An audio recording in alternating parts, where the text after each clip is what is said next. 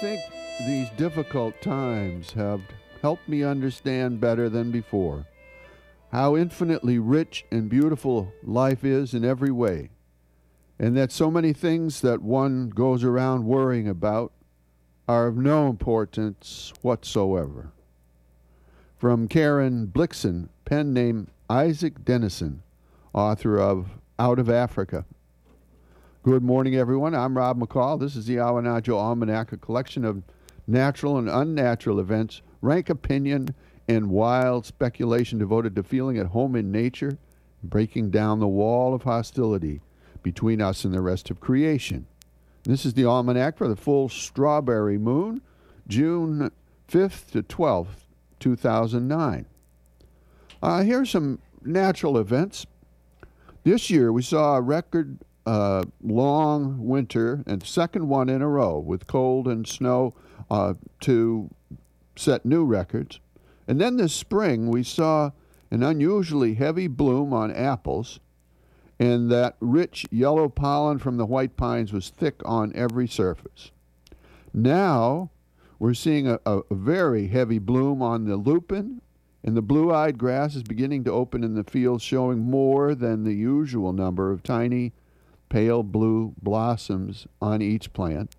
And so are the oxeye daisies, and they look to be coming into a heavy bloom too. In the garden, our perennials, including iris, peonies, rugosa roses, and echinacea, are lush, thick, and loaded with buds. Now, all this points to a very unusual and glorious season of floral profusion ahead. I know it's easy to forget over a long, hard winter just how lush spring can actually be. And yes, our memory does tend to fade over the years. But if you're skeptical about the, the size of this floral explosion, here are some hard facts. A favorite apple tree at the church, which has never had more than a handful of blossoms in any of the past 10 years, this year was bedecked in hundreds of fragrant flowers. Our giant California poppy that averages maybe five flowers most years, this year has close to 20 buds. The giant and actually quite garish purple iris that averages maybe half a dozen flowers most years, this year has close to 50 buds. It goes on and on. So, what is happening here? Well, perhaps it's because we had an extra warm, wet summer last year. Or perhaps this abundance is because the heavy snows of the last two winters kept the ground from freezing and minimized winter damage. Or perhaps it's something much more. And now it's time for some wild speculation.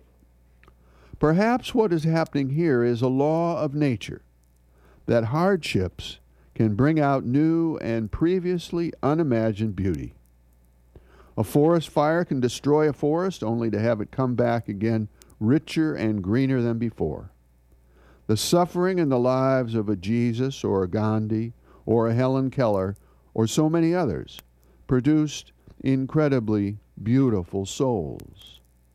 The period sometimes called the Dark Ages in Europe led in turn to an unprecedented flowering of culture and religion. The Black Plague, which horribly decimated the population of Europe is widely seen today as the precursor of the glories of the Renaissance.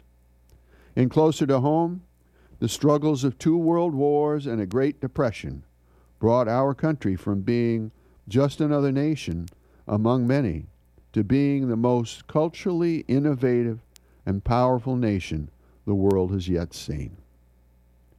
So the questions for us today are these Will the winter of our nation's present hardships lead in the fullness of time to a new season of the flowering of our ideals and democratic values? Well, that will be up to us. And will our own hardships produce new beauty? In the presence of patience and hope, they can, absolutely, if we will keep faith with the flowers. We welcome your comments. Write to Awanadjo Almanac at gmail.com. And finally, here are a couple of seed pods for you to carry around with you this week. The first from Anne Dudley Bradstreet. If we had no winter, the spring would not be so pleasant. If we did not sometimes taste adversity, prosperity would not be so welcome.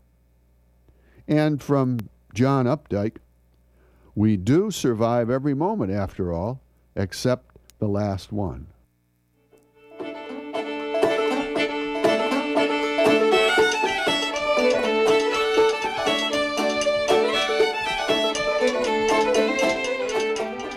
that's the almanac for this quarter moon, but don't take it from me. I'm no expert. Go out and see for yourself.